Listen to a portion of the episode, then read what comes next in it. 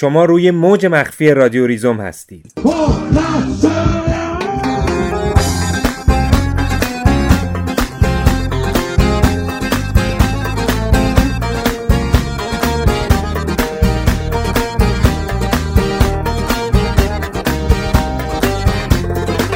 این روزها بزرگترین موج حرکت پناهجویی بعد از جنگ جهانی دوم در مرزهای اتحادیه اروپا در جریانه.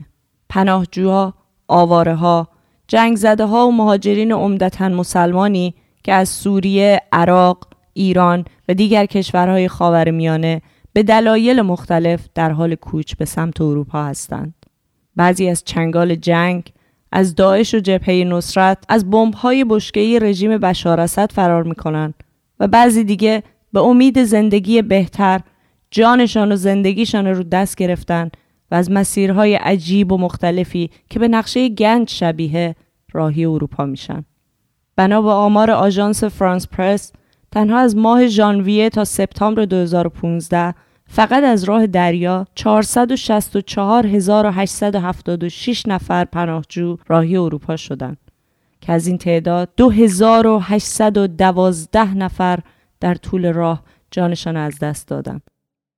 آیلان کردی که تصویر جسدش با اون تیشرت قرمز دنیا رو تکان داد تنها یکی از این کشته شده بود. اما این همه ماجرا نیست. در حالی که در مرز مجارستان پلیس با گاز اشکاور به پناهجو حمله می‌کنه کرواسی دستبند به دستشان می‌زنه و بازداشتشان می‌کنه و آلمان مرزهای خودش بسته رسانه های جریان مسلط هم بیکار ننشستن. و همون تصاویر گل و بلبلی که جهان قرار از اروپا ببینه رو ترویج می‌کنن. مثل پناهجوهایی که در زیر آفتاب درخشان نایاب اروپا پشت به بناهای تاریخی برلین با خنده به پهنای صورتشان عکس می‌گیرن یا آرایشگاه های سیاری که دست به اصلاح سر و صورت پناهجوها می‌زنن تا این بدبخت بیچارا با ظاهر آراسته و مطابق شون غربی وارد دنیای متمدن بشن. رسانه های مسلط که از تصویر آیلان دچار شک شدن حالا به جای بدنهای خونین سرهای شکسته از باتوم پلیس سرما بارانهای سرد و تند اروپا حبس کردن پناهجوها در قفسهای آهنی و فلاکت پناهجوهای پشت مرز دست به انتشار تصاویر شاد از پناهجوها می‌زنند بله درست شنیدید. تصاویر شاد. این دقیقا تیتر یکی از مطالب بی بی سی فارسیه. اونا تصویر پلیس مهربانی رو منتشر می‌کنن که وسط جاده با دخترکی بازی می‌کنه. یا تصویر پناهجوی بولد می‌کنن که گربش همراش آورده اما اما برای دیدن تصاویر واقعی پناهجویی و داستان پرزجر و دردش باید این تلویزیونیا رو خاموش کرد روزنامه رو دور انداخت کفش آهنی پوشید و به پشت مرز مجارستان و یونان و کرواسی رفت باید از فلاکت کمپ های آلمان و احتمال حمله شبانه نئونازی ها حرف زد. باید به کناره ریل های گاردونور پاریس شهر فرهنگ و هنر سرک کشید. باید سوار قطار شد و از بندر کاله دیدار کرد. اینجا هاست که میشه دید پناهجو یعنی چه و رفتار دولت های متمدن غربی با پناهجوهای آفریقایی و آسیایی چجوریه. با ما در این برنامه رادیو ریزوم همراه باشید. می‌خوایم درباره جهان واقعی پناهندگی با آتان حرف بزنیم. در این برنامه از درد و رنج و تحقیر خواهید شنید.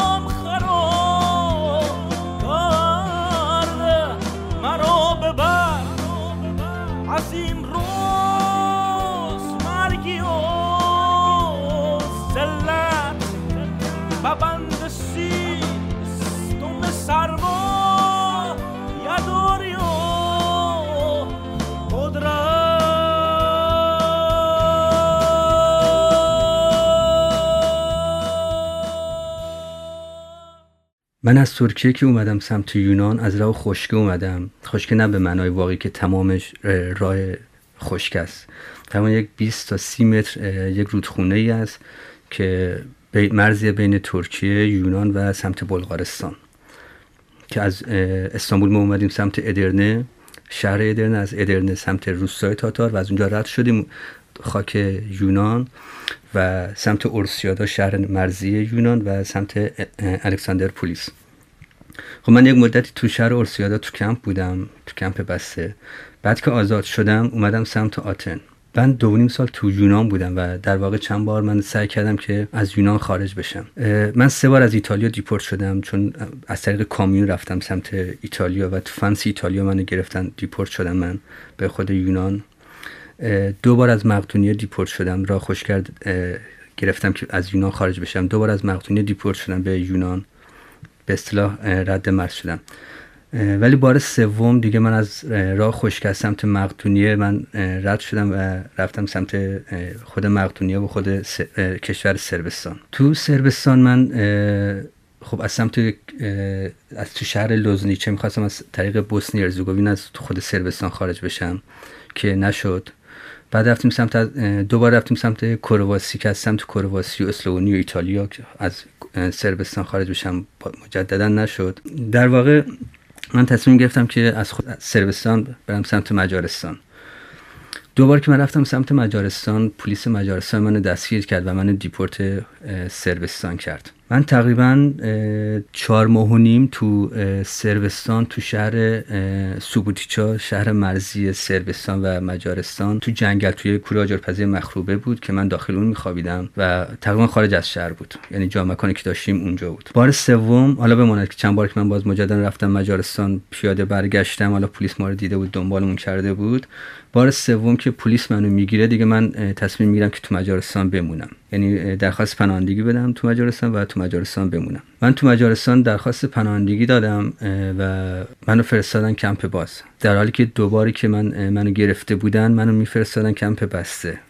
و به این دلیل من خودم درخواست دیپورت به سربستان می‌دادم.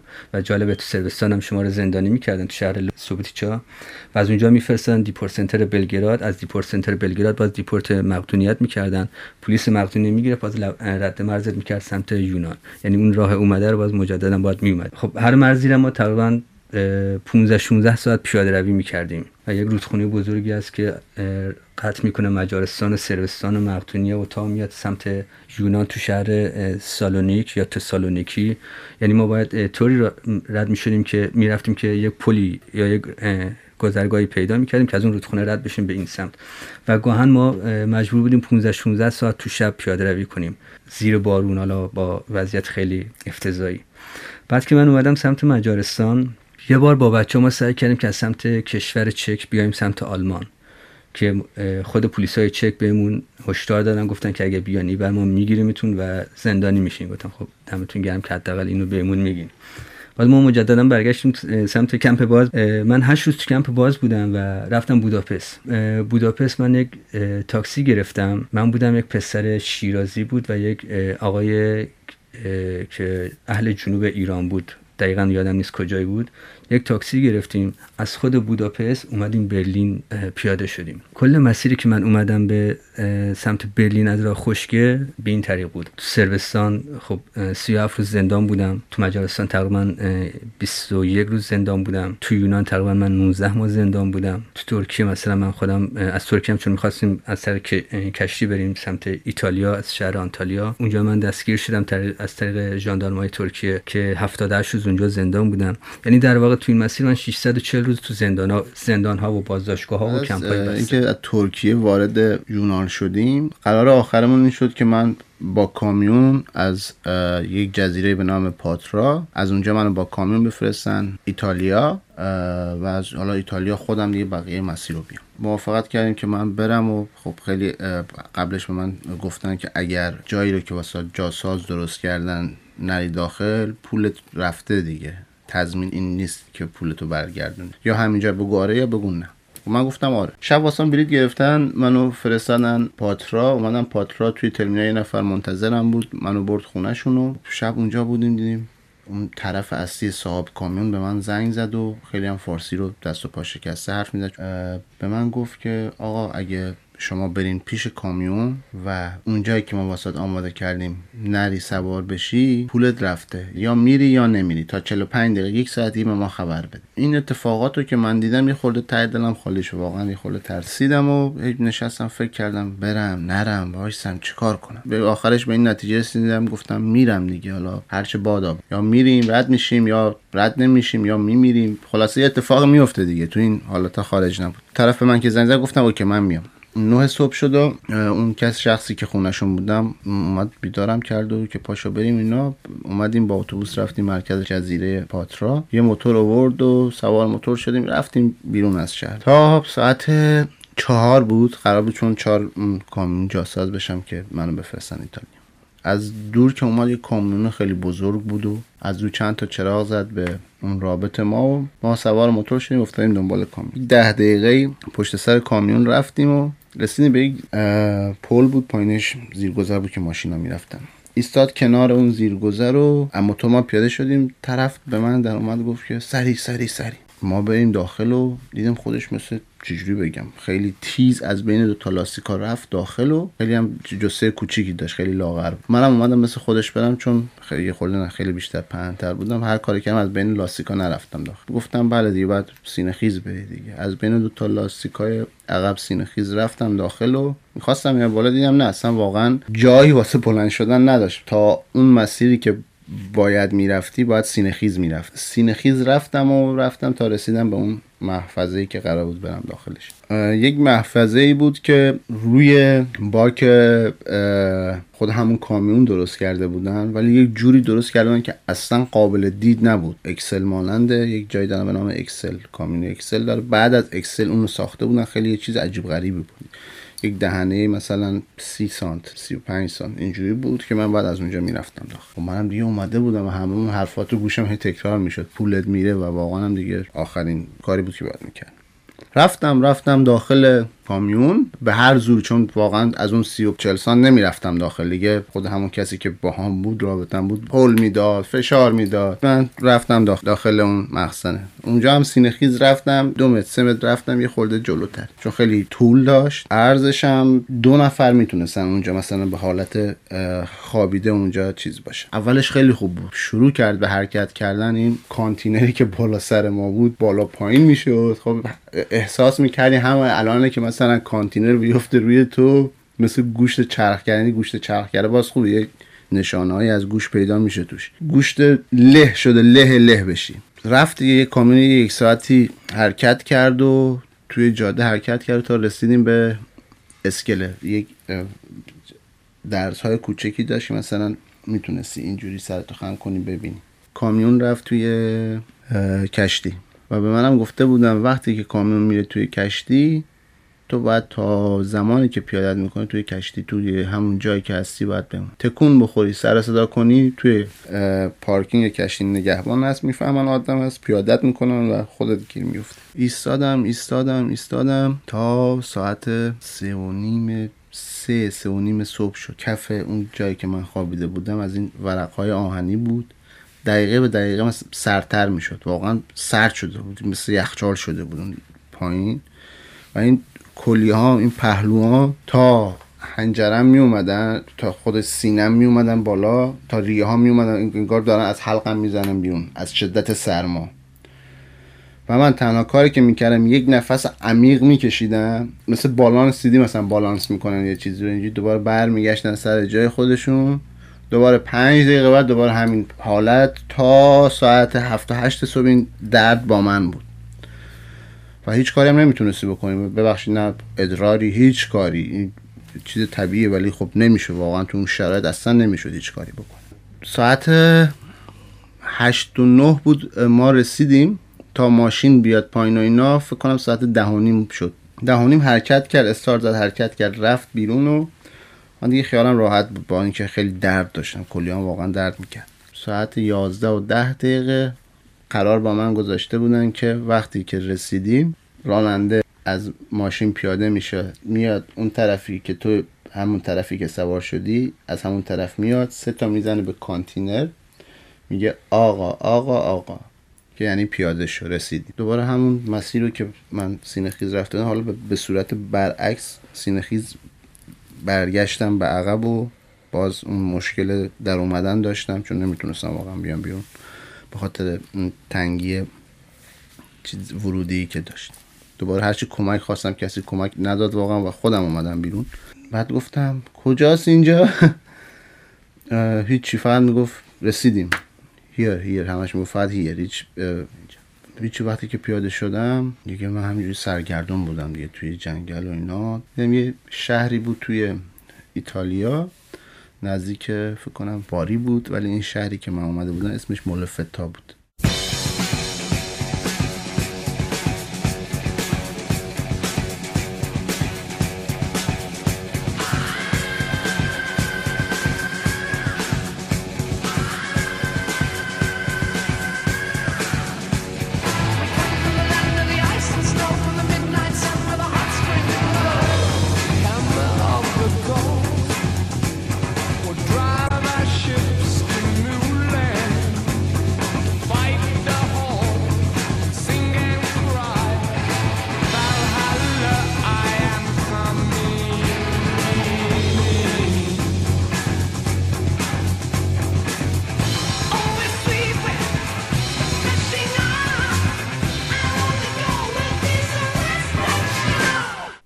چند سال پیش وقتی سرانجام بعد از چندین ماه چادر زدن تو خیابون راهپیمایی چند هفته ای از جنوب آلمان به سمت پایتخت و روزهای متوالی اعتصاب غذای خشکتر تعدادی از نماینده های پارلمان آلمان مسئول شدند تا با نماینده های پناهجوهای معترض مذاکره کنند یکی از نماینده های پناهجوها در مقابل برخورد از بالای نماینده های پارلمان جمله مهمی گفت این پناهجوی افغانستانی گفت شما درست میگین که پول کافی برای رسیدگی به پناهجوها ندارین. چون باید این پولها رو صرف ساخت بمب هایی کنین که قراره توی کشور من منفجر بشه. این پناهجو به سادگی روی مهمترین مسئله ای دست گذاشت که توی گفتار غالب وقتی از پناهندگی و مهاجرت صحبت میشه به شکل سیستماتیک در مورد اون سکوت می‌کنن. در واقع اون چه که ما در گفتار غالب میشنویم تنها مباحث مختلفی در مورد مقصده و هرگز کسی از اینکه چرا یک عده تبدیل به پناهجو میشن حرفی نمی‌زنه. یکی از بردهای کشورهای غربی در طول چند دهه اخیر این بوده که نه تنها تونستن منشأ اصلی بخشی از خشونت‌های جاری در کشورهای جنوب رو به خوبی و با تردستی بپوشونن بلکه خشونتی که همین الان اعمال می‌کنن رو هم در چنان حاله ای از ابهام و آراستگی پنهان کنن که حتی تشخیص اون به عنوان خشونت سخت باشه. در واقع خود واژه پناهجو وقتی به جستن پناه دلالت می‌کنه داره مسئله اصلی رو میپوشونه. چنان که در ایران هم حکومت با تغییر نامهای دستگاه زندان تلاش کرده کارکرد اصلی و سرکوبگر اونا رو بپوشونه. مثلا به زندانی میگه مددجو یا به انفرادی و زیر هشت میگه اندرزگاه. یعنی از همون ابتدا از همون مرحله نامگذاری روشنه که قرار از موقعیت پناهجو سیاست زدایی بشه و پناهجو به حیات برهنه تقلیل داده بشه که در جستجوی پناهه. مرحله بعدی تقلیل مهاجرت به پناهجویی و به ویژه زدودن سویه های جمعی اونه. انتشار عکسی از جنازه یک کودک سوری موجب شد توجه افکار عمومی و رسانه های جریان اصلی به موج مهاجرتی جلب بشه که طی چندین ماه گذشته از جانب سوریه به سمت مرکز اروپا و به طور دقیقتر آلمان و کشورهای برخوردارتر اروپایی روان شده. مهاجرت سوری ها اما از لحظه غرق شدن آیلان آغاز نشده بود.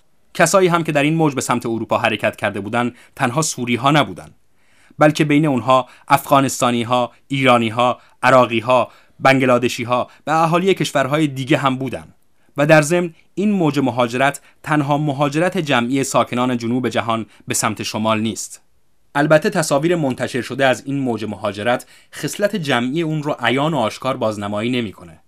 اما مهاجرت از جنوب به سمت شمال همواره یک امر جمعی بوده. مسیری که امروز به لطف انتشار تصاویر متعدد و تمرکز رسانه های جریان اصلی مسیری شناخته شده است سالهاست که مسیر عبور هزاران نفر یکی از کشورهای خاورمیانه به سمت شمال حرکت می‌کنند. از همون دریاها و جنگلها و بیشه ها و مرزها میگذرن و البته بدون پوشش خبری مستقیم. دلیل مهاجرت سوری ها بسیار روشنه. اونقدر روشن که حتی وقیهترین طرفدارای کنترل ورود مهاجرین غیر متمدن خاورمیانه به اروپای متمدن هم در این مدت مجبور بودن اونا رو مستثنا کنن. مردمی گرفتار شده در جنگی بین المللی که در درون مرزهای داخلی یک کشور در جریانه. مسابقه بیشتر سر این بوده که نقش روسیه و ایران و حزب الله لبنان در تقویت بشار اسد بیشتر موجب طول کشیدن جنگ در سوریه شده یا نقش ترکیه و عربستان سعودی و قطر در تقویت و تأمین و پشتیبانی از داعش و جبهت النصره یا نقش کم و بیش آشکار شده کشورهای غربی. ولی کسی تردیدی نداره که در این وضعیت جنگی سوری ها حق دارن از دست بشار اسد و داعش خودشون رو نجات بدن و به اروپا برن. با این وجود اون چیزی که نادیده گرفته میشه جنگ بزرگتریه که سالهاست در جریانه و ماجرای سوریه تنها بخش کوچیک و مرئی شده ای از اونه. گفتار غالب عمدتا تلاش می‌کنه هیچ توجهی به این جلب نشه که کشورهای غربی پناهنده پذیر سالها و بلکه دهه هاست که تلاش می‌کنن هیچ اتفاق مترقی و رهایی بخشی در کشورهای جنوب شکل نگیره. برای نمونه وقتی دوران موسوم به بهار عربی ابتدا در تونس و بعد توی مصر آغاز شد و حکومت‌های حافظ منافع غرب و اجرا کننده سیاست‌های ریاضت اقتصادی دیکته شده از سوی بانک جهانی و صندوق بین المللی پول توی این کشورها سقوط کردن خاورمیانه بعد از مدت‌ها یک نفس راحت کشید و انگار جون دوباره گرفت. اما کشورهای غربی که منافع اقتصادی بلافصلشون توی این منطقه در خطر قرار گرفته بود بلافاصله دست به کار شدن تا از تبدیل شورش‌های مردمی به انقلاب جلوگیری کنند در مرحله اول تلاش کردن صداهایی رو در این کشورها تقویت کنند که تضاد آشکاری با غرب نداشته باشه از جمله جنبش موسوم به 6 آوریل در مصر رو تقویت کردند و با حذف کمیته های مردمی شکل گرفته در کارخونه ها و دانشگاه ها و محله های فقیرنشین جوانای طبقه متوسطی 6 آوریل رو به عنوان رهبران انقلاب مصر جا زدن که ظاهرا و به روایت گفتار غالب از درون فیسبوک یک انقلاب مردمی رو سازماندهی کردند. از طرف دیگه نیروهای ناتو رأسا وارد منطقه شدند و به صورت نظامی در لیبی مداخله کردند. اتفاقی که موجب شد حکومت قذافی با یک نمونه مزخرفتر از خودش جایگزین بشه و موج مهاجرتی به سمت اروپا آغاز بشه که با باز شدن مرزهای ایتالیا به روی همه اروپا سال گذشته اروپای متحد رو با بحرانی شبیه بحران امسال روبرو کنه و بعد اتحادیه اروپا که آلمان در اون نقش اصلی و محوری رو داره برای مدفون کردن هر گونه امیدی به اون چیزی که بهار عربی خونده می‌شد یکی از رهبرای اپوزیسیون لیبی رو که با حضور در الیزه خواهان مداخله نظامی فرانسه شده بود و یکی از رهبرای گروه شش آوریل رو به عنوان رهبران انقلابی جهان عرب معرفی و از اونها تقدیر کرد. به شکست کشوندن بهار عربی یعنی کشتن امید در منطقه و کشتن امید موجب ایجاد استیصال میشه. در نبود افق انقلابی مردم ناراضی از استبداد مهاجرت رو آغاز می‌کنن. اما این فقط استبداد نیست که موجب مهاجرت میشه. بانک جهانی، صندوق بین المللی پول و سازمان تجارت جهانی سالها های اقتصادی رو به کشورهای جنوبی تحمیل می‌کنن که موجب گسترش فقر، گرونی، ناامنی شغلی و بیکاری شده. گفتن نداره که یکی از عمدهترین دلایل مهاجرت همین وضعیته. در واقع مردم ساکن در کشورهای جنوبی جهان از یک سو تحت فشار حکومتها و دولتهای فاسد، مستبد، خودکامه و سرکوبگر قرار دارند و از سوی دیگه سیستم مستقر در کشورهای غربی نه تنها از اغلب این دولتها پشتیبانی می‌کنه بلکه اونها رو تا زمانی که در نظم اقتصادی جهان خللی ایجاد نکنن تقویت هم می‌کنه. فقیرسازی سیستماتیک کشورهای جنوبی قارت منابع طبیعی این کشورها تبدیل اونها به بازار مصرف و البته به کشورهایی برای احداث کارخونه ها با کارگر ارزون ترویج میشه و حمایت از برنامه های خصوصی سازی خدمات عمومی و دهها پروژه تحمیل شده از سوی کشورهای غربی و نهادهای بین المللی که تحت هدایت اونهاست دقیقا یکی از مهمترین و عمدهترین دلایل مهاجرت از جنوب به شمال و از شمال به شمال تره که در گفتار غالب حذف میشه. چنینه که در اظهار نظرهای مشعشع فعالان ایرانی در مورد ظرفیت‌های محدود کشورهای غربی و کسانی که واقعا لیاقت پناهندگی رو دارن تنها و تنها دلایل آشکاری مثل جنگ در سوریه عمده میشه و مردم کشورهای دیگه لایق پناهنده شدن نیستن. اونها در قدم اول از مفهوم مهاجرت سیاست زدایی می‌کنن. یا با مثال زدن از پسرخاله و فامیل دور و فلانی که از نزدیک میشناختنش مهاجرت رو از یک امر جمعی به کیس های فردی تبدیل می‌کنن و به این ترتیب در خدمت گفتار غالب قرار می‌گیرن.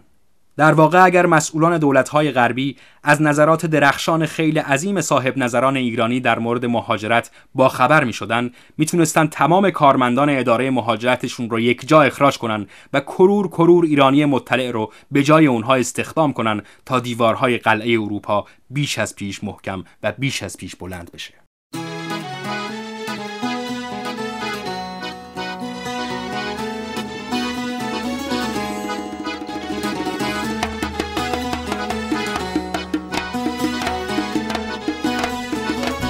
D'après ce qu'on nous annonce, ça va dans un bon sens. Faut pas prévoir à l'avance avant d'avoir la réponse. Avant d'avoir la réponse au sujet de la résidence.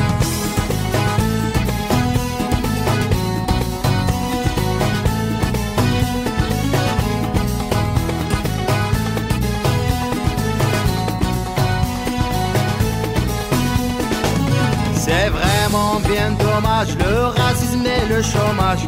Heureusement qu'il y a des sages, c'est le prestige de la France. C'est le prestige de la France, c'est la raison d'espérance.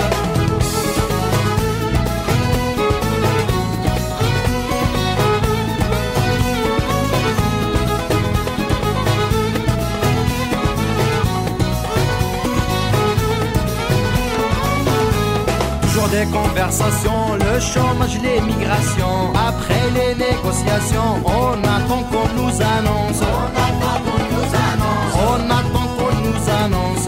Chaque fois ça recommence.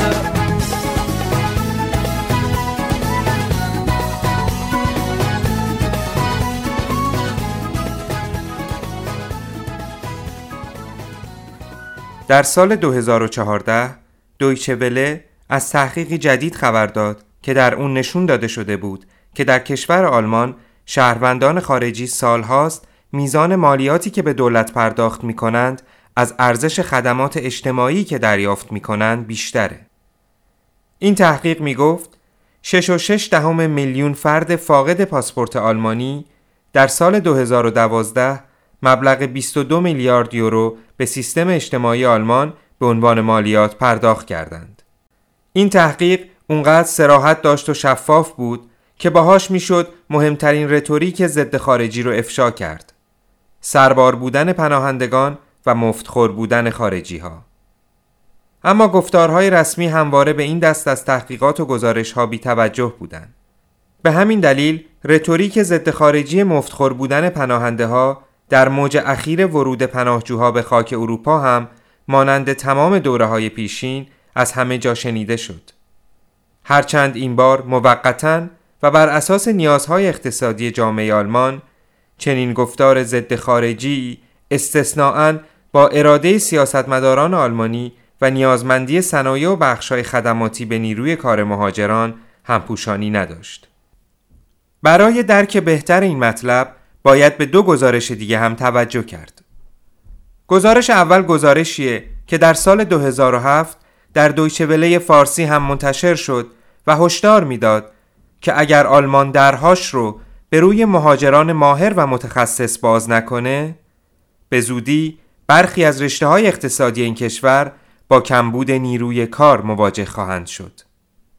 در ادامه چنین برآوردیه که وزیر اقتصاد آلمان همزمان با موج ورود پناهجویان به اروپا میگه اگر بتونیم اونایی رو که پیشمون میان به سرعت آموزش بدیم و وارد کار کنیم می‌تونیم یکی از بزرگترین مشکلات آتی اقتصادمون رو رفع کنیم. کمبود نیروی کار ماهر. و گزارش دوم گزارش مدرسه عالی علوم تجربی شهر کوبورگ و نهاد تحقیقی پژوهش در امور بازار کار و اشتغال آلمانه که در برآوردی که درباره تأمین بودجه بازنشستگی آلمان منتشر کردن نشون داد که صندوق بازنشستگی این کشور تنها در صورتی که هر سال دست کم 533 هزار نفر حق بازنشستگی بپردازند قادر خواهد بود نرخ پایین تولد در دو دهه 50 و 60 میلادی رو جبران کنه. به همین منظور برای تأمین این کم بود هر سال دست کم 533 هزار نفر باید به صندوق بازنشستگی این کشور حق بیمه پرداخت کنند. بنابراین این کشور دست کم تا ده سال آینده هم به نیروی کار مهاجران نیاز خواهد داشت. با توجه به واقعیات گفته شده میشه اظهارات اقتصاددان بانک یونی کردیت رو بهتر فهمید که در گفتگو با رویترز خاطر نشان کرده بود افزایش جمعیت فعال آلمان از طریق پذیرش پناهجویان می‌تونه تا سال 2020 تا یک و هفت دهم درصد به رشد اقتصاد آلمان کمک کنه. به گفته اون این رشد احتمالی چیزی معادل 50 میلیارد یورو خواهد بود. بنابراین بدون در نظر گرفتن مهاجران باید آژیر قرمز رو برای اقتصاد آلمان به صدا درآورد. راست گفتن که مهاجرت، پناهندگی یا هر اسمی که سهم بیشتری از واقعیت داره پدیده پیچیده و چند وچیه. اونقدر پیچیده و تو در تو که تعمل در مفهوم نیروی کار ماهر خارجی در گفتار سیاستمداران می‌تونه بخشی از دلایل آشوب و جنگ در گوشه دیگه از دنیا رو برای ما فاش کنه و همچنین گشاده روی دولت آلمان و فرشته نجات پناهجویان آنجلا مرکل رو.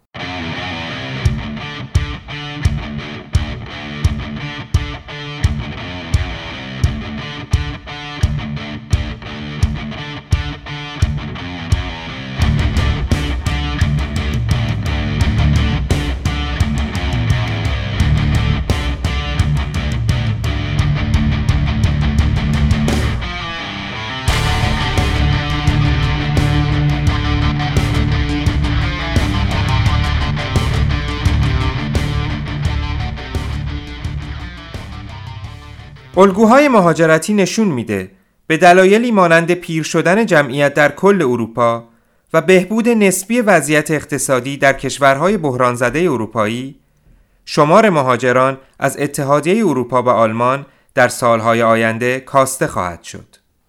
الگوهای جدید بر اساس جذب مهاجر غیر اروپایی پیریزی شدند و به گفته عضو هیئت اجرایی نهاد خیریه برتلزمن ما باید زمینه جذب مهاجرانی که شهروند کشورهای غیر عضو اتحادیه اروپا هستند را فراهم کنیم و زمینه جذب مهاجران غیر اروپایی ترجمه دیگه هم داره.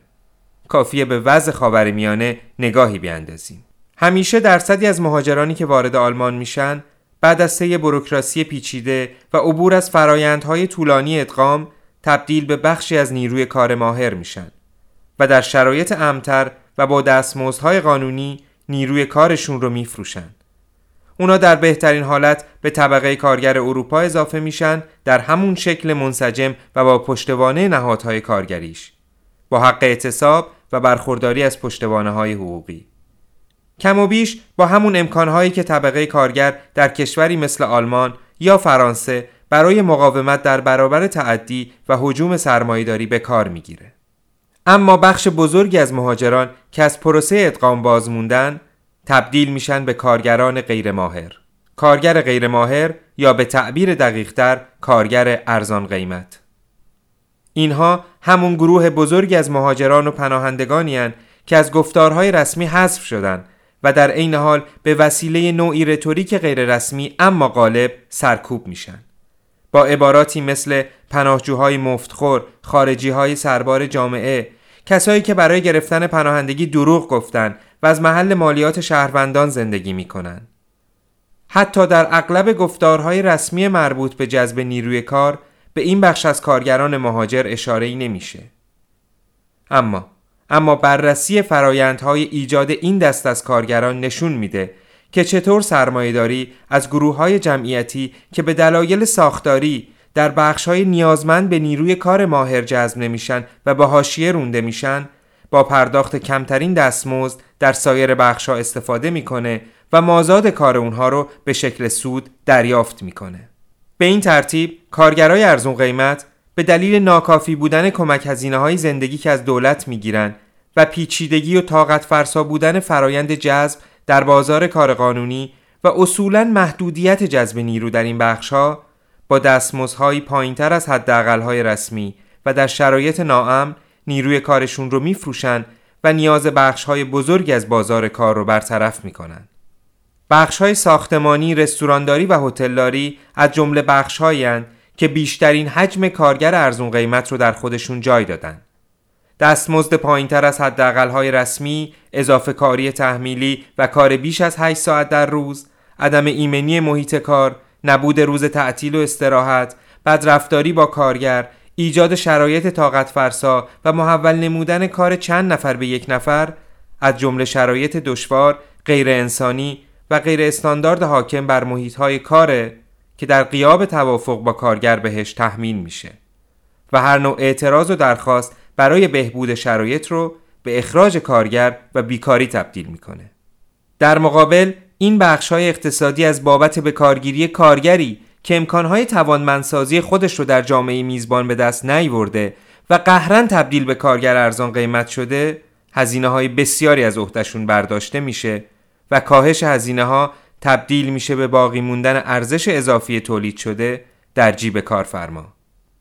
درسته که این بخش از اقتصاد بابت به کارگیری نیروی کار ارزون قیمت که بهش کار سیاه گفته میشه به دولت مالیات پرداخت نمی‌کنه. اما این رو میشه بخشی از بدبستونای غیر رسمی بخشهایی از اقتصاد با دولت دونست و امکان استفاده از نیروی کار غیرقانونی رو به مسابه سوبسیدی غیررسمی و نانوشته از سوی دولت برای این بخشها در نظر گرفت تا سودی رو که نیروی کار غیرقانونی براشون به همراه میاره تضمین بشه با این اوصاف چیزی که محل تاکید ماست اینه که اونچه در تبلیغات رسمی نیاز اقتصاد آلمان به نیروی کار ماهر و متخصص معرفی میشه فقط یک جنبه از سودیه که نیروی کار خارجی در اختیار اقتصاد قرار میده در صورتی که بخش محذوف و نادیده انگاشته شده کارگران خارجی در حال خلق سودیه که با هیچ نیروی کار دیگه‌ای نمیشه اون رو تولید کرد. به این ترتیب با در نظر گرفتن سودی که مجموعا نیروی کار ماهر و نیروی کار ارزون قیمت برای کلیتی به نام اقتصاد و بخشهای مشخصی از سرمایداری ایجاد می‌کنه افسانه سربار جامعه بودن پناهنده ها دود میشه و به هوا میره. واقعیتی که گفتار غالب و رسمی تمایلی برای نشون دادن و تأکید بر اون نداره.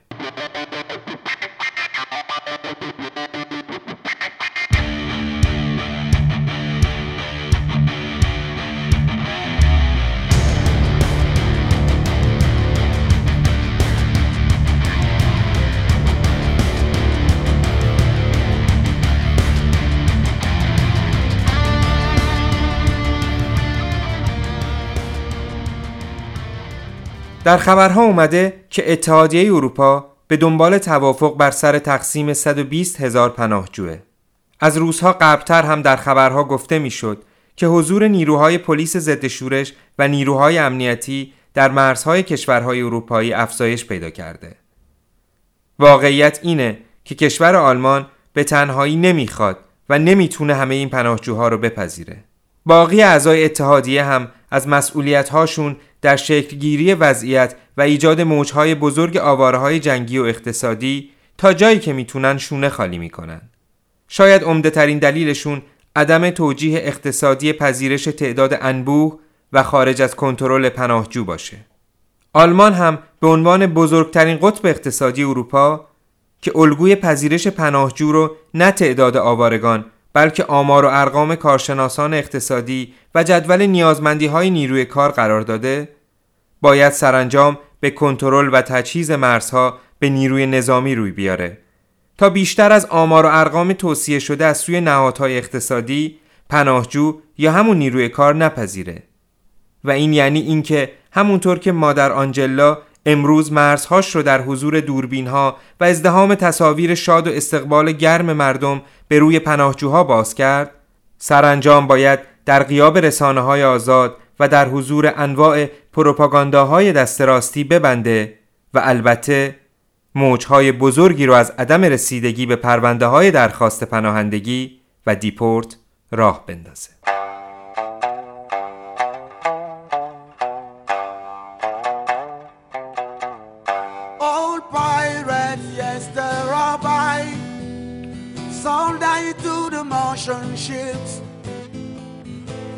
Minute after they took heart from the bottomless pit, But my hand, hand, hand was made strong by the hand of the Almighty.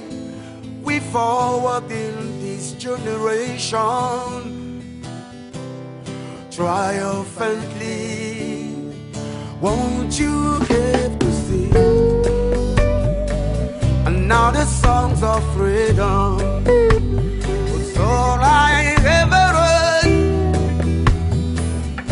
Redemption song. Redemption song.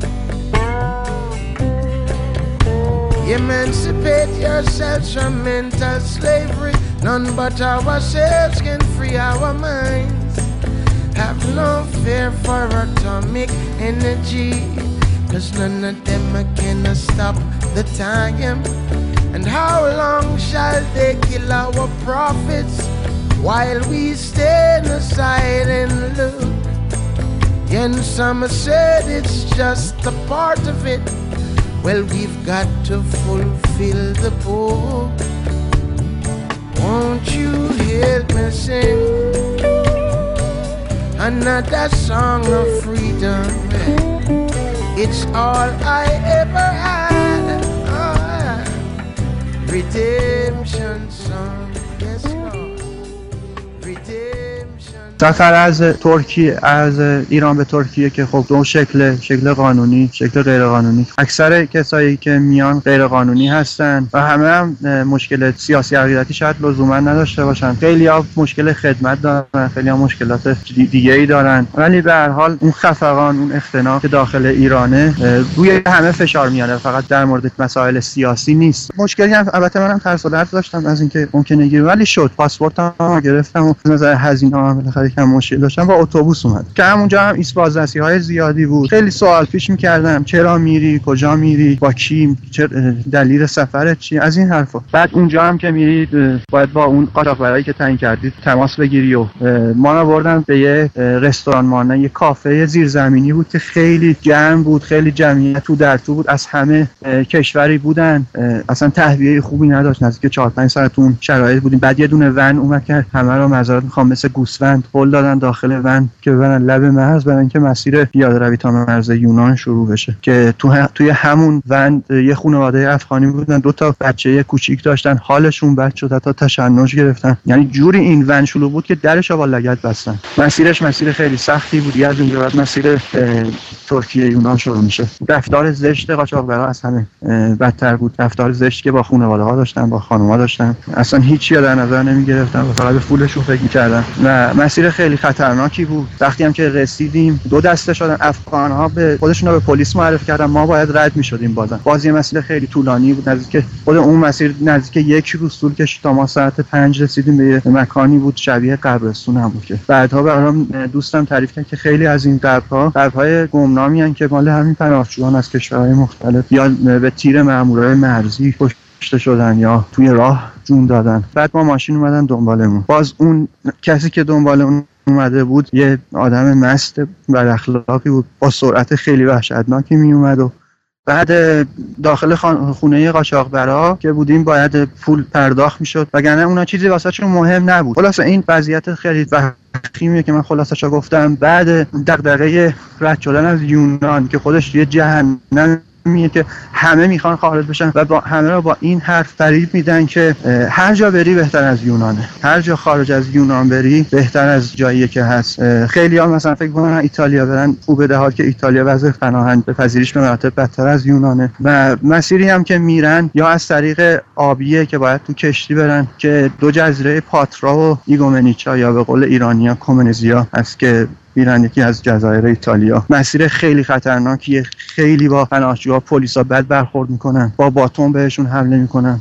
سعی می‌کنن پناهجوها خودشون زیر شاسی کامیونایی که وارد کشتی های بارکش میشن بکنن. خیلی خطرناک امکان قطع نخاعشون هست. یا اینکه از طریق هوا... هوایی برن که خب کمی خطرش ریسکش کمتره. همون جایی هم که برن ایتالیا برن باز قاچاقبراشون پول ازشون می‌کشن. اگه پول بهشون بدی یه هتل درجه سه بهت میدن تا برای کشور سال پلیس واست بلیت بزنن. اگه بهشون پول ندی مجبوری تو خیابون باشی. نون خالی بخوری. امکان و احتمال گیر دادن پلیس روم بهت هست و همه این سختی ها هست. تا برسی بعد به فرانسه اگه از راه مترو بخوای بری از راه ترن بخوای بری که فرانسه هم خب خیلی از نظر پناهندگی خیلی افتضاح شده. فرانسه هم که اکثر پناهجوها تو خیابون ول می‌کنن. یه ساعت خاصی میان میبرنشون توی کمپی. یه دونه ژیلت بهشون میدن واسه صورتشون. یه بعد غذا و دوش. بعد دوباره ولشون می‌کنن همونجا. یا کسی اگه بتونه از راه آب بره. دیگه باید دل به شرایط ببندن و قسمت به قول خودشون قسمت بشه نشه که بتونن از این دو کشورم رد بشن که دیگه برسن به اون چیزی که برای خودشون گذاشتن کعبه مخصوص آلمان اتریش یا سوئد و نروژ کشورهای اسکاندیناوی. که همه هم سابقه خوبی ندارن در نهایت در زمینه پناهندگی در زمینه دیپورت کردنشون و اعتصاب پناهجوها اونجا هم اتفاقات زیادی افتاده بود سالهای اخیر. حتی پول بلیت نداشتم. پول اجاره اون خونه ای که خونه دوم مسافری نداشتم.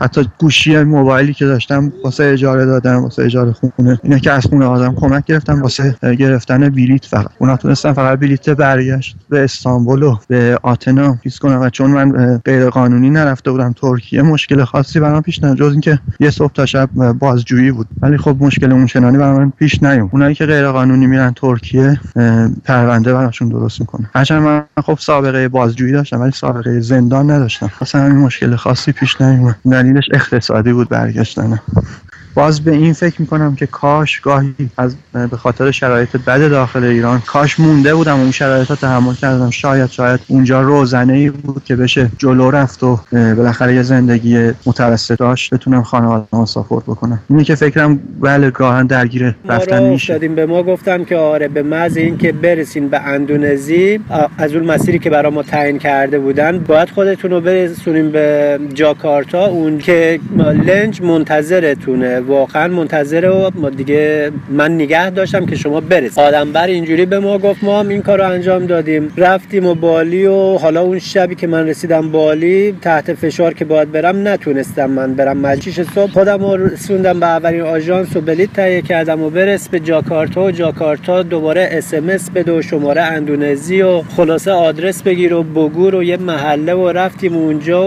و ما رو یه مکان دادن با یه 7 نفر دیگه گفتن که امشب آماده باش وسیله ها همه جفت و جور فردا می‌خوایم شما رو بفرستیم. چقدر پول همراه داری؟ قبل از اینکه از ایران خارج بشم یه مبلغی پول پرداخت کرده بودم. اونجا هم که رسیدم دوباره یه مبلغ بزرگتر پول تحویل دادم یعنی در واقع جیبم خالی شد تو اندونزی. با جیب خالی و با امید به آدمبر و به قاچاقچی که ما رو می‌خواد به حالا چی کار کنه. دیگه هیچی. اون روزی که من رسیدم فرداش قرار بود کاپیتان کشتی منتظر حضور من بود که ما رو حرکت بده 34 روز بعدش بعد از کلی مشقت و گرسنگی و کلی مشکلاتی که اونجا از ترس ویزامون 28 روزه 30 روزه بود که حالا بعدش چی کار کنیم؟ بعدش حالا خلاصه 34 روزه ما رو از اونجا حرکت دادن. بالاخره راه افتادیم آدم رو عوض کردم البته ناگفته نماند. اون پولایی که داده بودیم رفت پول مجدد از ایران داداشم به واسطه تهرانی طرف پرداخت کرد و هیچی دیگه. ما سوار شدیم اومدیم اینجا. منتها خیلی از لحاظ غرور از لحاظ شخصیتی از لحاظ ارزش اجتماعی کلا شکسته شدیم. کلا یعنی حالت روحی روانی نمی‌دونستیم درگیریم با خودمون با آدم بر. نمی‌تونستیم برگردیم نمی‌تونستیم جلو بریم. هیچ توانی نداریم. بعد اون چهار روز آخری که خلاصه آدم برم و عوض کردم و اومدم تو جاکارتا اون دو روز ما رو توی هتل اسکان داد و بعد روز سومم واقعا حرکت داد. به سمت آب و که ما دقیقا حدود 24 ساعت گرسنگی کشیدیم و ما رو میترسوندن می‌گفتن که کسی شما رو نبینه داخل این ماشین شما رو داریم حرکت میدیم سراتون پایین باشه. پرده ها پرده بکشین داخل شیشه های ماشین. خلاصه هزار و یه جور حرف و حدیث تا اینکه یک شب ما رسیدیم لب آب. ما که نمی‌دونستیم اینجا کجا سالا. اسامی هم از بس که حالا به ذهن ما آشنا نبودن کلا اسامی اون ساحلا و اون مکان ها از یاد میره ما رو با قایق موتوری سوار کردن و به خواب و نمی‌دونم چی و همه رو هم افتاده و نمی‌دونم حرکتمون دادن وسط آب جایی که یه لنج چوبی وایستاده بود. من تجربه لنج داشتم تو ایران که مثلا یه قشم رفته بودم با لنج حالا گفتم خوبه دیگه لنجه. اونجا که رسیدم دیدم نه این لنج نیست. نمی‌تونی به این بگی لنج. رون لنجی که رسیدیم خلاصه وضعیت مناسبی نبود یه لنج واقعی نبود ولی خب بالاخره ما مجبور بودیم. 64 5 نفر آدم رو لنج بودیم و تا اینکه هر جوری شد دمدمای صبح به چش دیدیم یه خورده خیالمون راحت شد. یه مقداری مواد خوراکی بیسکویت و یه خورده سیب و آب معدنی گذاشته بودن که کلش برای یه, یه وعده یا نصف وعده 60 نفر هم نمی‌شد. ولی خب ما شروع کردیم از همون لحظه اول به جیره بندی کردن و یه خورده از اون خوراکی ها خوردیم که جون داشته باشیم و بتونیم بالاخره هوشیار باشیم. وقتی که شب دوم رسید ما رنگ شب و دیدیم یه خورده خودمون رو داشتیم میباختیم. یعنی ترس دیگه چیره شده بود. چون که نمی‌دونستیم واقعا چی می‌خواد بیاد. ترسمون بیشتر شده بود که چجوری می‌خوایم این شب دوم رو تا صبح برسونیم. اونم از سرمون گذشت. داخل یه سیاچاله های آبی فرو می‌رفتیم. دورور تو شمال جنوب شرق غرب تو نگاه می‌کردی همش آب می‌دیدی. آسمون رو می‌دیدی با دیواره های آب. وقتی فرو می‌رفتی دوباره میومدی بالا دوباره فرو می‌رفتی. خیلی وحشتناک بود. تا اینکه با روز دوم هم به چش دیدیم. روز دوم رو به چش دیدیم. دیگه می‌دونستیم که من خودم با خودم نشستم دو دو تا چهار تا کردم. لنج ما مشکل داشت. هر تقریبا 5 6 ساعت یه بار دو سه نفر بچه ها درست حسابی می‌رفتن پایین. آب تخلیه می‌کردن نمی‌دونم موتور تعمیر می‌کردن نمی‌دونم چی کار می‌کردن. مشکل داشتیم. سرعت ما به جا 20 تا گره دریایی اومده بود حدود 4 5 تا گره دریایی. یعنی می‌دونستیم شب سومی وجود نخواهد داشت. یه خورده حالا خوش شانس بودیم. اسمشو چی بذارم؟ جز خیلی خوبا بودیم که مثلا از این آب گذشتیم. حدودای ساعت 7 تا 8 غروب بود. هوا تاریک شده بود. دیدیم چند تا نور افکن دورور ما روشن شد و مثل که ناو ناوگان استرالیایی بود که اومدن به ما اختاریه اعلام کردن و گفتن که شما تحت بازداشت ما هستین و انگلیسی صحبت می‌کردن. حالا یه خورده بعضی متوجه می‌شدیم. همه بازم ترسیده بودن که ای وای حالا می‌خواد چی به سر ما بیاد وسط آب اینا رو ما رو گرفتن. در هر صورت اونا هم اومدن و ما رو منتقل کردن با قایقایی که داشتین به ناوگان اصلی خودشون و یه شبم تو ناو اونا بودیم. در واقع تا صبح رسید. صبح هم ما رو بردن یه جایی به اسم کریسمس آیلند. گفتن اینجا جزیره کریسمس آیلنده که دیگه می‌خواستن ما رو تحویل بدن و جلیق نجات داده بودن. ولی متاسفانه جلیق نجاتاشون یه جورایی مثلا پاره پوره بود. ظاهرا همه جلیق نجات تنمون بود. ولی اگه میافتادیم تو آب هممون دمپر غرق می شدیم هیچ کدوم سر آب نمی‌تونستیم وایسیم. چون که مشخص بود. کاملا مستحلک بودن و کاملا اون احتمالا نمی‌تونستن شناور نگه دارن ما را رو. یعنی نمی‌دونستیم که قرار چی بشه ولی یه جورایی در کل یه نور امید ایجاد شده بود که ما از اون همه مصیبت که خلاص شدیم از این سفر وحشتناک دو شبه هم خلاص شده بودیم. در واقع شب سوم هم رو خود ناو بود. دیگه حالا خیلی خطرناک نبود. ما بازم خیلی من خودم و کلا فکر کنم ما اون مجموعه خیلی شانس آورد. من ترجیح میدم تجربه یکی دیگر رو بهتون بگم. یه تجربه ای که طرف با خانوادهش اومده رو آب. و متاسفانه بعد از یکی دو بار که نشد و مجبور شدن برگردن و خلاصه یه سری اومدن رو آب دوازده شبانه روز رو آب بودن.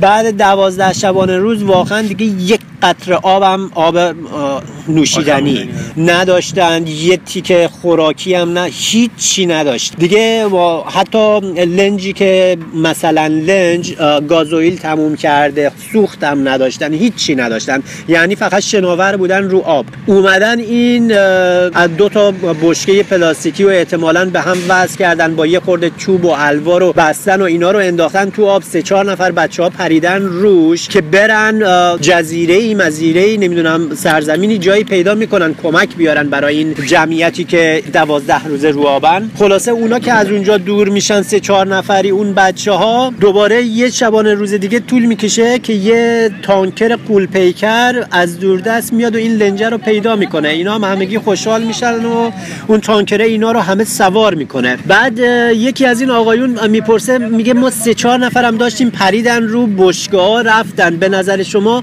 اونا رو می‌تونین برا ما پیدا کنین؟ این تانکر کشتی تانکر نفکشه میگه که من که یه نفکش گندم تو این اقیانوس گمم. شما چجوری از من می‌خوای که دو تا بشکه با چهار نفر آدم رو روی این اقیانوس پیدا کنم؟ اونا رو به حساب زنده ها دیگه دیگه نذارین. متاسفانه اینجوری یعنی تمام آدمایی که روی این آب کشته شدن یا اینکه همونجا غرق شدن هیچ گونه اثری ازشون پیدا نشد. اینجوریه که خانواده ها مجردا اومدن رو آب مردن رفتن نابود شدن گرسنگی ها که کشیدن. خیلی سخته. این مسعود رفت تو آب بچه در آورد بچه تو دستش مرده بود. نمی‌دونست بچه رو ول کنه تو آب بره بچه یا نگرش داره. شاید این زنده بشه. یعنی مشکل روحی روانی که برای این آقا پیش اومده هنوزم که هست هنوز کابوس اون صحنه ها رو داره می‌بینه. خودشون رو تخت چوبای شکسته لنج آویزون کردن. یه عده.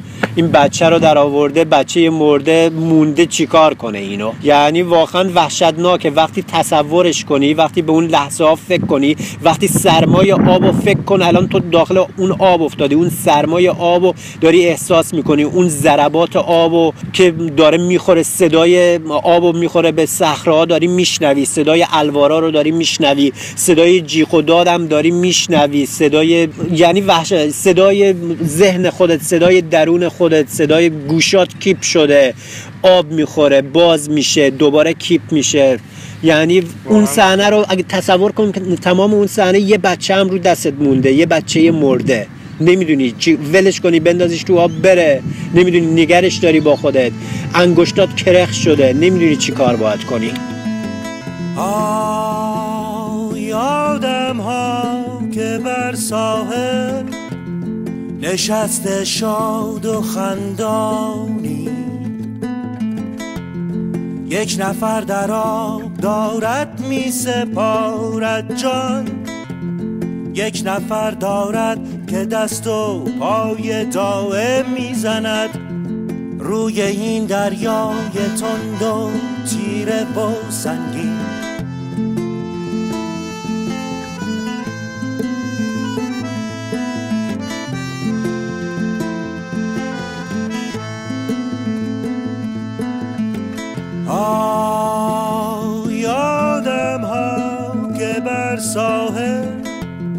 بساط دلگشاداری.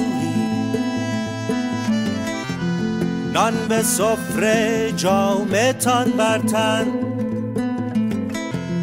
یک نفر در آب می‌خواند شما را. موج سنگین را به دست خسته میکوبد. باز میدارد دهان با چشم از وحشت دریده.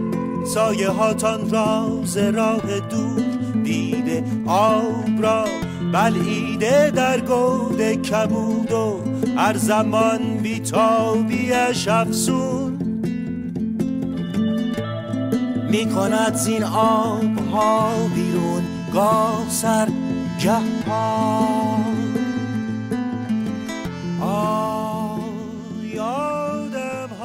دولت دانمارک با چاپ آگهی در روزنامه های کشورهای عربی به متقاضیان پناهندگی هشدار جدی میده که به دانمارک فکر هم نکنید.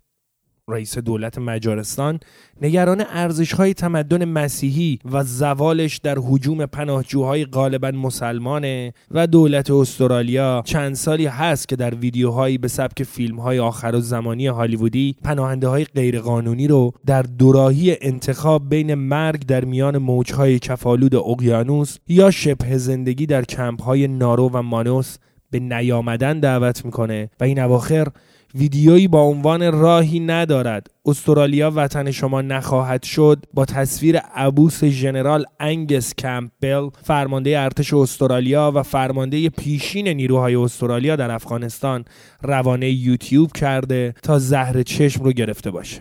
ژنرال چهار ستاره نیروهای وفادار به ملکه بریتانیای کبیر رو به دوربین به مهاجر غیرقانونی ظلم می‌زنه و پیام زمینی رو شلیک می‌کنه. ما لازم باشه میایم تو کشور شما. برای دفاع از شما حتی اگر شما نخواهید. اما استرالیا هرگز وطن شما نمیشه. اما سوالی که پیش میاد اینه که مرور باغ وحشی چنین به این معنیه که مثلا کشوری مثل استرالیا درهای کشور رو رو به مهاجر کاملا بسته به هیچ وجه. برای درک این موقعیت متناقض لازم دوگانه برساخته دولتی یعنی مهاجر قانونی و پناهنده غیرقانونی رو بشناسیم. از منظر بطواره دولت بر ساخته مهاجر قانونی در ارتباط مستقیم با سرمایه و سود تعریف میشه و معمولا سه دسته رو در بر می‌گیره. یک مهاجرین متخصص در رشته های مورد نیاز که پس از طی کردن پروسه سخت سیستم امتیازگیری می‌تونن به کشور وارد بشن و بدون اینکه کشور میزبان هزینه ای برای آموزش اونا پرداخته باشه خلاهای درون تکنوکراسی رو پر می‌کنن مثل استرالیا و کانادا. دو مهاجرین سرمایه گذار مهاجرینی که مبلغی پول رو در اختیار دولت می‌ذارن تا در پروسه ده 15 ساله بخشی از این پول بهشون برگردونده بشه و بخش اعظمش پیش دولت بمونه. سه دانشجوها. که مشخصا در کشوری مثل استرالیا دومین منبع درآمد کشور محسوب میشه. دانشجوهایی که وارد میشن هزینه سنگین چهل پنجاه هزار دلاری رو در طول دو سال تحصیل پرداخت می‌کنن و بیشترشون تو پروسه کار و شغل راهی برای موندن پیدا می‌کنن و به جمعیت متخصص کشور اضافه میشن. و اما سوی دیگه داستان پناهجو، پناهنده، مهاجر غیرقانونی و در یک کلام سربارها. فراریان از مبدع مقصد پشت به جنگ، نکبت، بدبختی و جهنم راستین و رو به آرامش، خوشبختی و بهشت بشارت داده شده. تصویری که با شنیدن این عبارات به ذهن هر کسی هجوم میاره خلاصه میشه به مهاجرین جنگ عراق و افغانستان و سوریه. و البته این تصویر تصویریه که قرار ما ببینیم. حرکت فلش از سمت بدبخت ها برای تصاحب وضعیت خوشبخت ها اساسا این عبارات رو در اختیاری که از سوی ایدولوگ های مرئی و نامرئی سرمایهداری به بخشی از بدنی جامعه تفویض شده باید دید. غرب در مفهوم و نه در جغرافیا اینجا چیزی نیست جز مرجع صدور حقیقت و زیبایی جایی که می‌توان به اون پناه آورد و فضای امن به دست آورد و چرا اینطور نباشه و مگه حقیقت و زیبایی چیزی بجز بر ساخته های سیاسی که سرنوشتشون رو هژمونیکترین نیروها معین می‌کنه؟ جهت این فلش چیزی نیست جز روال طبیعی فلش کار و سرمایه در دنیای سرمایهداری و از غذا از هارترین انواع اون. پناهجو در تصویر رسانه‌ای این چند وقت برای دولت میزبان چیزی جز دردسر نیست. تصویری که در بهترین شکل نمایی کلی از وضع آشفته شرق وحشی شرقی که همواره در جنگ و آشوبه و نتیجهش حجم انبوهی آواره است تا غرب مهربان سرپناهش باشه. آوارگانی که باید اسکان داده بشن و براشون هزینه بشه نه تخصصی دارن و نه سرمایه‌ای و به مشکلات غرب مهربان اضافه میشن. اینجا حتی دیگه غرب به درستی مجارستان، سربستان، ایتالیا یا یونان نیست. از ابتدا هم نبوده. بله پناهجوها از منطق درستی پیروی می‌کنن که به صرف در شرایط جنگی نبودن مجارستان و ایتالیا و یونان در این کشورها نمیمونن چون اونجا خبری نیست. حتی اگر این پناهجوها جویای شرایط غیر جنگی باشن این کشورها خودشون از بزرگترین کشورهای صادر کننده پناهنده به غرب و شمال اروپا هستند. و این دقیقا نقطه ایه که جوهره پنهان پناهجویی رو افشا می‌کنه. فلش پناهجویی نه لزوما برای فرار از جنگ به سمت امنیت بلکه به دلیل فرار از جهان پیرامون به جهان مرکزه. علت تام و تمام پناهجویی رو باید در مناسبات بزرگتری دید که سرمایه داری نام داره و سوال اصلی اینه چطور میشه از پیرامون به پیرامون گریخت؟ و البته مناسباتی که به هر دو سطح از مهاجرین احتیاج داره. هم به کارگر یق سفید با توهم جایگاه طبقه متوسطیش در گرداب اقساط بانک ها البته در ویترین مهاجر قانونی و در عین بهره کشی از نیروی کارش هم به کارگر یق آبی و ارزانی نیروی کارش در برابر کارگر محلی در بخش های خدماتی. و خب اینجاست که مهربانی خانم مرکل معنی خودش رو بازیابی می‌کنه. بازار کار آلمان تا سال 2020 با کمبود یک میلیون و 800 هزار نفر و تا افق 2040 با کمبود 4 میلیون نفر مواجه میشه. و چرا عجیب باشه که سرمایهداری آلمان و نیروی اجراییش دولت خانم مرکل پذیرای 800 هزار نفر پناهجویی باشه که از جهان پشت سر فرار می‌کنن و بخشیشون هم نیروی متخصص هستن. یه بازی برد برد و یه نمایش کامل انسان دوستانه. و با این تعبیر تفکیک اصلی نه در دوگانه قانونی یا غیر قانونی که در تفکیک جهان گتوها و سنترالها پیرامون و مرکز و جهان جنوب و جهان شماله. در این تفکیک جهان شمال جاییه که به وقت مختنم ارتشش رو روانه کشور شما می‌کنه برای دخالت بشر دوستانه و به وقت عافیت همون ارتش رو روانه مرزهای خاکی و آبی می‌کنه تا سیل پایان ناپذیر پناهجوهای جنوبی رو تارومار کنه. برای شناخت جهان جنوبی به جهت فلش دقت کنید نه به باورهای جغرافیایی.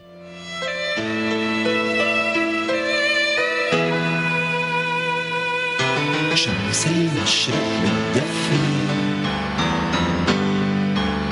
شمس المغرب والعالي. شمس المشرق بتدفي شمس المغرب والعالي. وأنا ما بعرف من الشمس إلا شمس الأغاني.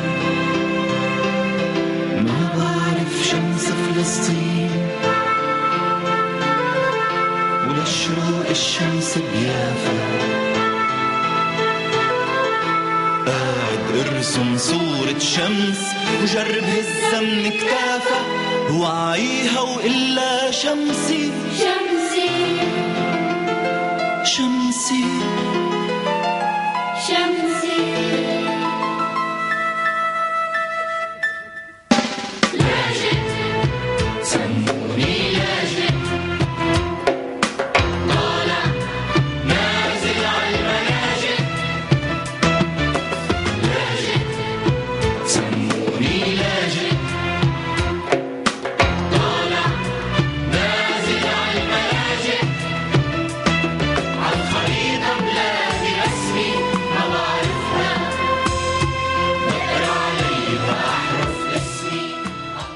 جهان امروز جهان کاپیتالیستی جهان برساخته بر مفاهیم سرمایهداری دنیای دوگانه های برتر و بدتره. دنیای فقیر و غنی سرمایهدار و کارگر غرب پیشرفته و جهان سوم عقب مانده. در همین جهان برتر و دونتر پدیده هایی هم دیده میشه که باید وقتی بهشون برمیخوری مکس کنی. با تعجب براندازش کنی. ابروهاتو بالا بندازی و به این فکر کنی که چطور میشه ادعی حتی در درجه دوم بودن هم فخر فروشی می‌کنن خودشون رو برتر می‌دونن و با استفاده از توهمی که جایگاه نداشتشون بهشون میده از موضع برتری به بقیه نگاه می‌کنن. همونطور که قبل از این گفتیم در بیشتر کشورهای غربی دولت و دستگاه حاکم دوگانه پررنگی می‌سازه مبنی بر مهاجر قانونی سرفراز و پناهجوی سربار قابل له شدن زیر پا. این دوگانه علاوه بر این که برای راضی نگه داشتن افکار عمومی محافظه کاران جامعه میزبان قابلیت استفاده داره در عین حال به دولت امکان را میده که بتونن به هر روشی دست به سرکوب سیستماتیک مهاجرین بزنن. پناهجوها رو در کمپهایی با حداقل امکانات رفاهی محبوس کنن. باهاشون مثل حیوانات و فراریا رفتار کنن. از حداقل امکانات زندگی محرومشون کنن. و در نهایت اگر به این نتیجه برسن که برای کشورشون به عنوان نیروی کار ماهر یا ارزان مفید نیستن اخراجشون کنن. از طرف دیگه مهاجرا هم در بین خودشون دقیقا همین دوگانه رو دوباره سازی و اجرا می‌کنن. صحبت درباره مهاجرینیه که با روش های قانونی مثل کار، تحصیل، ویزاهای معتبر حقوق بشری و غیره دست به مهاجرت می‌زنن و رابطهشون رو با بقیه پناهجو از موضعی بالاتر تعریف می‌کنن. به طور مشخص بد نیست درباره مهاجران، پناهندگان و پناهجویان ایرانی حرف بزنیم که به لطف اقتصاد بیمار، محدودیتها، سرکوبها، اعدامها و بگیر و بندهای تاریخی دهه هاست در همه نقاط جهان به دنبال سرپناه امن میگردند. چندی پیش مهداد فرهمند خبرنگار بی بی سی فارسی بعد از بالا گرفتن موج رسیدن پناهجویان خاورمیانه‌ای به اروپا پستی روی صفحه پر مخاطب فیسبوکش منتشر کرد که نمود عینی همین نگاه از بالا و دوگانه سازی مهاجر قانونی با کلاس و پناهنده بی فرهنگ بود. اون با بامزگی چرک خودش که از عکس های شورت فروشی های استانبول شروع شده حالا به پناهنده ها رسیده بود و با همون روش خاطراتی رو روایت می کرد که در آنها مثل یک super hero مستقیم با دعوتنامه بی بی سی از تهران به لندن اومده بود و هار هار به ریش پناهندگانی که به سختی کار اقامتشون رو درست کرده بودند میخندید. این البته تنها مشتی نمونه خروار از کسانیه که سوار بر فرهنگ آریایی 2500 ساله به اروپا و آمریکا اومدن و به واسطه امکانات مالی یا تحصیلی خودشون رو برتر از کسایی می‌دونن که با درد پناهجویی کوله بار به دوش برای فرار از خطر و یا به امید زندگی بهتر به جهان غرب رسیدن. به نظر ایرانیان دسته اول گروه دوم کسانی هستند از دسته بیکلاس ها، داغان ها، قایقی ها و پاپتی ها و واجه های از این دست که با حضورشون شن کشور متمدن ایران رو در جهان غرب پایین میارن و جای با کلاس های مثل فرهمند و امثال اونو تنگ می‌کنن. نکته جالب اینجاست که این حس برتربینی حتی نسبت به مهاجرین سایر کشورها هم وجود داره. اگه چند ساعتی در صفهای طویل جلوی ادارات پلیس و پناهنده کشورهای غربی بیستید، حتما جملاتی از این دست از ایرانیان منتظر در صف خواهید شنید که خطاب به سیاه و هندی ها، پاکستانی ها و اهالی دیگر کشورها میگن و اونا را پناهندگانی می‌خونن که باید به کشورشون برگردونده بشن چون خارجی هایی بی سر و پا هستن و انگار نه انگار که خودشون هم در همون صف و جزو همون آدما ایستادن و دست آخر برای مأمور بیحوصله اداره اقامت فرقی با هم ندارن. برساخته شدن این دوگانه هم ناشی از حس ناسیونالیستی ایرانیه که روی ستونهای مخروبه مثل تخت جمشید بنا شده و هم خاص دولتهای غربیه که برای سرکوب پناهجوها از بقیه مهاجرین استفاده می‌کنن.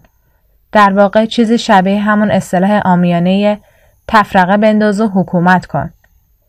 در این جهان مهاجرت برای سرکوب پناهجوی وامانده بیجا و مکان بهترین ابزار کسی از جنس خودشه که با ترسهای کاذبی مثل خراب شدن وجهه کشورش تحریک بشه و با انواع روش ها دست به سرکوب بقیه بزنه. بقیه رو تحقیر کنن و جدا از خودشون تعریف کنن. با ساختن دوگانه هایی مثل قانونی و غیرقانونی دولت ها ابزاری به دست میارن که مهاجرین رو به درجات دو و سه تقسیم کنن و همونطور که بخشی از وظیفه بارکشی از نیروی کار خارجی رو بردوش درجه یک ها یعنی ساکنین قانونی کشور میندازن همزمان بخشی از سرکوب مهاجرین غیرقانونی رو هم به دست خود مهاجرین انجام بدن. در جهان امروز مهاجرت و در روزهایی که دریا هر روز جنازه پس میده، امثال فرهمند و لشکر با مزه ها و برجواها و کولها ابزار دست سیستمی میشن که خودش قرار نیست آشکارا نشان بده که ترجیح میده انسانها طبقه بندی داشته باشن. پس ابزارهایی رو ساخته و آماده و پرداخته می‌کنه که مهاجر قانونی با نشستن بر جایگاه قاضی و صرفا به خاطر یک کاغذ اجازه ورود و یه بلیت مستقیم خودشو برتر از بقیه بدونه. و البته برای مهاجرین قانونی سرنوشت پناهجویان مرز یونان و مجارستان مهم نیست. برای اونا دعوا به خاطر یه مشت غذا در کمپ های استرالیا مهم نیست. برای لشکر با مزه ها مهم نیست خانواده هایی با فرزند زیر سه سال در آغوش چطور ناچارن اسیم های توری بندر کله بالا برن و براشون 100 کیلومتر زیر کامیون آویزون شدن برای گذشتن از مرز ترکیه صرفا اتفاق با ایه. این جماعت باید دور هم جمع بشن چایشون رو بخورن تبدیل به ابزار دست سیستم حاکم بشن و به لطف اجازه کار کاغذشون هر هر بریش پناهجوها بخندن و به زمین و زمان فخر بفروشن و البته در های بیکاری برای اثبات باحال و کول بودنشون با ها سلفی بگیرن.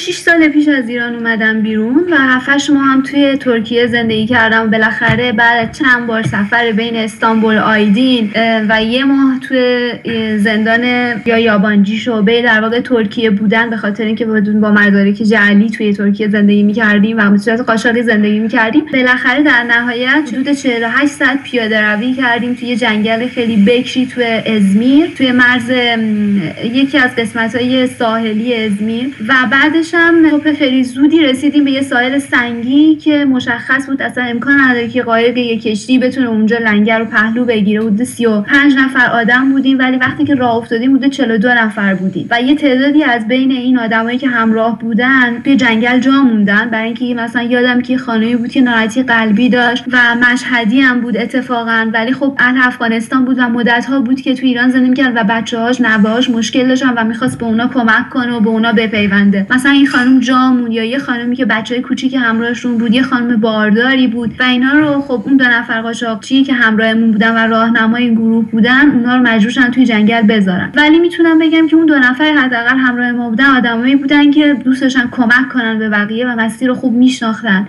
ولی خب 48 ساعت بدون آب و غذا تا اینکه به هر حال رسیدیم به یه محدوده ساحلی و دریا رو از دور دیدیم و بعدش هم این بهمون گفته بودن که قرار شما رو با یه کشتی کوچیکی ببریم به اون کشتی اصلی برسونیم.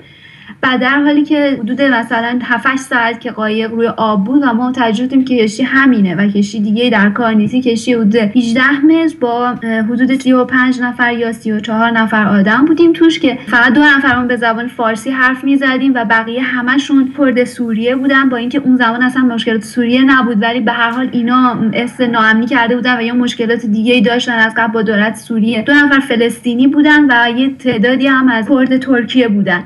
که تو اون قایق بودن. و به نظرم می‌رسه دو نفری که در واقع کاپیتان کشتی بودن کاپیتان اون قایق ماهیگیری 17 18 متری بودن هر دوتایشون رومانیایی یا همچین کشوری بودن. ولی به زبان شبیه روسی با هم صحبت می‌کردن. اینا در رو از روی مسافرها قفل کردن و به محض اینکه بارندگی شب دوم شروع شد دیدیم که دارن قایق کوچیکی رو باد می‌کنن و لباسای قواسی همراهشون بود و خودشون خیلی مجهز بودن. به هر حال حدود پنج روز ما روی آب بودیم و تمام مدت هیچی کسی نمی‌تونست چیزی بخوره. کما اینکه خب چیزی هم به جز زیتون و خرما و بطری آبی نبود. ولی خب عملا هم کسی نمی‌تونست چیزی بخوره. همراه ما پنج تا بچه کوچیک زیر ده سال بود. و 6 تا خانم بودیم. وقتی هم که رسیدیم به ساحل ایتالیا نزدیک ساحل ایتالیا بودیم و چراغای روشنی رو می‌دیدیم. بعد اینا متوجه شدن که پلیس پیدا کرده قایقو ما دیدیم که لباس قواسیشون رو پوشیدن و یکیشون که گم شد و یکیشون رو بعدا متوجه شدیم که پلیس دستگیر کرده و اینا شروع کردن دست دست مسافرا رو توی کشتی بادی قایق بادی کوچیک انداختن که برسوننشون به نزدیک ساحل و بعد نزدیک ساحل ولشون می‌کردن. ما حدود سه شب رسیدیم ایتالیا. چیزی که الان 5 سال خوده که من ایتالیا زندگی می‌کنم من روز اولی که رسیدم ایتالیا خب ایران تقریبا همه زندگی زندگی مادیمو برای این ماجرا گذاشتم که بتونم برسم ایتالیا و وقتی که رسیدم ایتالیا توی کوله پشتیم فقط یه بشی آب بود و یه شلوار جین و دو تا پلاستیک زباله و دو تا کش برای اینکه خانمای افغان به من گفته بودن که وقتی که تو آب می‌رسیم اینا رو می‌تونیم به پاتون ببندیم و خودتون به ساحل برسونیم پیاده. برای اینکه هوا سرده و خیس نشید این مثلا تمام تجربه بود که تو مسیر خب به من داده بود ولی برای من خیلی جالب بود که برای اینکه واقعا مخصوصا خانمای افغانی که همسفر من بودن آدمای فوق العاده مقاوم و خیلی صبور خیلی مطمئن. حتی بچه های کوچیکشون رو مراقبت می‌کردن و گروه های کوچیکی تشکیل داده بودن همه حمایت می‌کردن برای اینکه اکثرشون با شرایط مالی بدی از افغانستان یا حالا از ایران زده بودن بیرون. ولی خب آدمای خیلی سخت کوشی بودن و اطلاعات خوبی هم داشتن که اینا اینا رو می‌دادن به بقیه مسافرا منتقل می‌کردن. منتهاش من خب تو کم تو ایتالیا مدت طولانی نبودم ولی تو همون مدت کوتاهی حدود یک ماه و که تو کم بودم و قبل از که مدارکمو بگیرم مسافرای زیادی می‌دیدم که از دریا اومده بودن و اکثرشون مشکلات مشابه مریضی داشتن نمی‌تونستن غذا بخورن مشکل مسانه داشتن مشکلات عفونت ادراری مثلا برای خانم‌ها یه موضوع خیلی خیلی وحشتناکی تو این سفر. ولی به هر حال بعضی مدت اون کابوس تموم میشه. منتهاش چیزی که میمونه اینه که آدم همیشه این سوال از خودش می‌کنه که واقعا چرا آدما به یه نقطه می‌رسن که سرزمینشون و ریشهشون رو مجبورن با این شرایط سخت دشوار ترک بکنن و همه چی رو از زیر صفر دوباره توی یه جای دیگه شروع بکنن. و فکر کنم که همچین سوال برای ما تو ذهنمون میمونه. و من رسیدم استان کالابریا و شهر کروتونه که بزرگترین کمپ اتحادیه اروپا اونجاست. مثلا من یادم تو بهار عربی حدود چهار یا پنج هزار مسافر مسافر رو از کشورهای آفریقایی اونجا جا داده بودن. تو کانتینرهایی که خیلی سریع مشغول ساختنش بودن برای اینکه منتظر مسافرایی بودن. ترکیه بودم از خیلی از مسافران میشیندم که به من می‌گفتن یونان قبرستون مثل مرداب مهاجرا میمونه و هر کی به یونان برسه دیگه از اونجا بیرون نمیاد. یه چاله است که وقتی توش میافتی در نمیای و اصطلاحی مثل این و من اونجا شنیده بودم که قایقای کوچیکی رو به رودخونه میندازن و شنیده بودم که اعضای خانواده رو از هم جدا کرده بودن. مثلا پسری از یه پسر 7 8 ساله‌ای رو مادر این مادر خودم دیدم که بچه‌شو گم کرده بود و گفتش که ما داشتیم از مرز یونان رد می‌شدیم و من از قایق بیرون کشیدم و بچه‌م با قایق رفته بود و من نتونستم پیداش بکنم. الان از پلیس کمک خواستم که در واقع پیداش بکنم.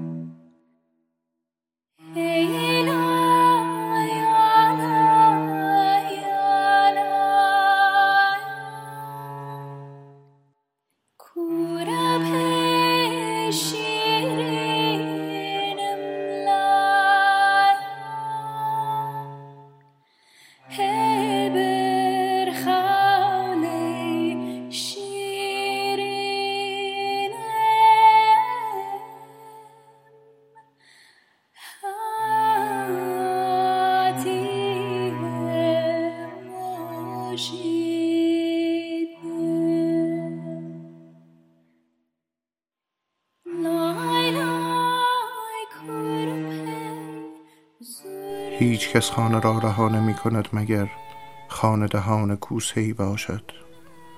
و تو به طرف مرز می دوی فقط هنگامی که همه شهر بدوند. همسایه ها تونتر از تو می دوند در گلویشان نفس آغشته به خون است. پسری که با او به مدرسه می رفتی که تو را پشت کارخانه قدیمی حلبی گیج و منگ بوسید. تفنگی با خودش حمل می کند بزرگتر از اندامش. تو خانه را رها می کنی فقط وقتی که خانه نگذارد بمانی هیچ کس خانه را ترک نمی کند مگر آنکه خانه تعقیبت کند. آتش زیر پاهایت خون گرم در شکمت. کاری که هیچ وقت فکر انجامش را نمی کردی تا وقتی که سوزش تیغ گردنت را تهدید کرد و حتی آنگاه سرود را حمل کردی زیر نفست. و تنها پاره کردن گذرنامت در توالت یک فرودگاه و حق حق. هنگام هر قورت کاغذ روشن کرد که تو هیچگاه بر نخواهی گشت. باید بفهمید باید بفهمید که هیچ کس کودکانش را بر روی قایق نمی‌گذارد مگر آنکه دریا امتر از خشکی باشد.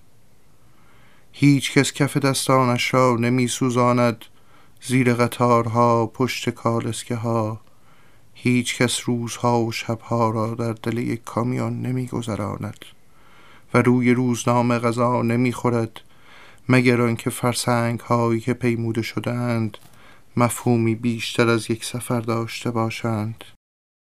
هیچ کس از زیر سیم های خاردار سینه خیز نمی رود هیچ کس نمی خواهد کتک بخورد تحقیر شود. هیچ کس کمپ های پناهجویی را انتخاب نمی کند یا بازرسی بدنی برهنه را. جایی که بدنت میماند و تیر می‌کشد یا زندان.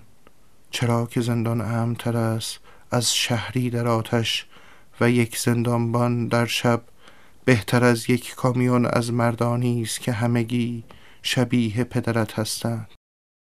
هیچ کس تحملش را ندارد. هیچ کس نمی‌تواند هضمش کند. هیچ کس پوستش این اندازه کلوفت نیست. این به خانت برگرد سیاه پوست پناهنده مهاجر کثیف پناهجو که کشورمان را به گه می‌کشید. سیاه پوست غلام دست ها بیرون از جیب هایت بوی عجیبی می‌دهند. وحشی ها به سرزمینشان گند زدند و می‌خواهند به سرزمین ما هم گند بزنند. چگونه کلمات و نگاه های کسیف روی شانه هایت می افتند؟ شاید چون این ضربه نرمتر است از یک دست یا پای شکسته. یا کلمات لطیف درند از چهارده مرد بین پاهایت. یا قورت دادن تحقیر آسان تر است از پار سنگ از استخوان از جسد کودکت. تکه تکه. من می‌خواهم به خانه برگردم ولی خانه دهان کوس است. خانه لوله تفنگ است و هیچ کس خانه را رها نمی کند مگر آنکه خانه تا ساحل تعقیبت کند. مگر آنکه به تو بگوید قدمهایت را سری کن لباسهایت را جا بگذار. از بین کویر بخز از اقیانوس رد شو غرق شو نجات گرسنه شو. غرور را فراموش کن بقا مهمتر است. هیچ کس خانه را ترک نمی کند مگر آنکه خانه صدای عرق کرده ای در گوشت شود که می‌گوید برو از من فرار کن من نمی‌دانم چه شدم ولی می‌دانم که هر کجای دیگر امتر از من است.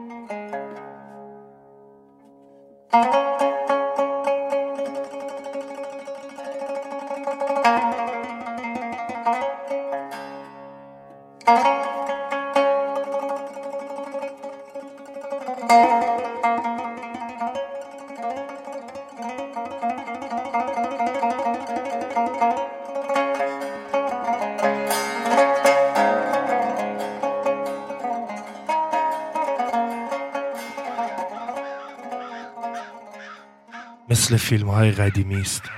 همان فیلم های سیاه و سفید قدیمی از دسته های ازاداران با موسیقی های محزون.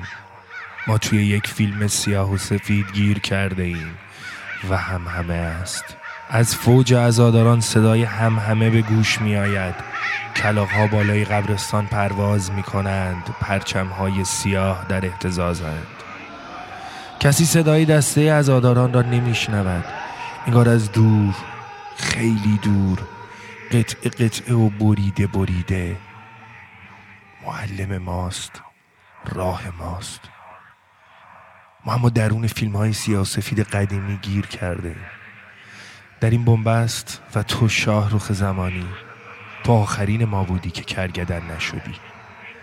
دسته ازاداران در محاصره کرگدن ها می و هم همه است. هم همه است همه است. اینکه به خاک سپردیمش همه است.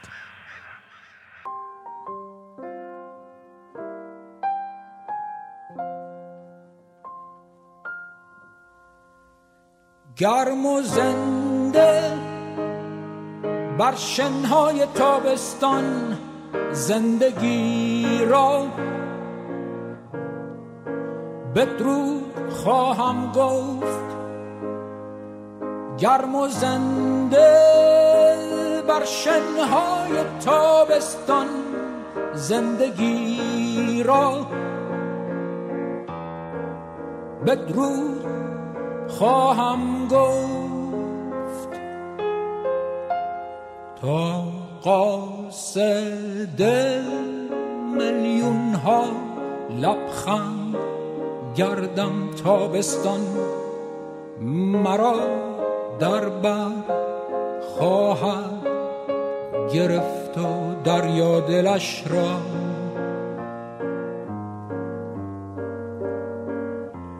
خواهد گشود.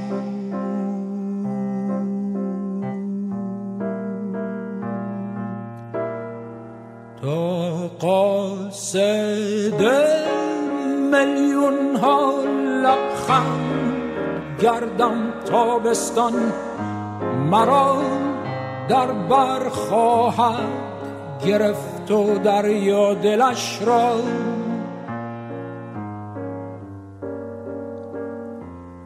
خواهد گشود.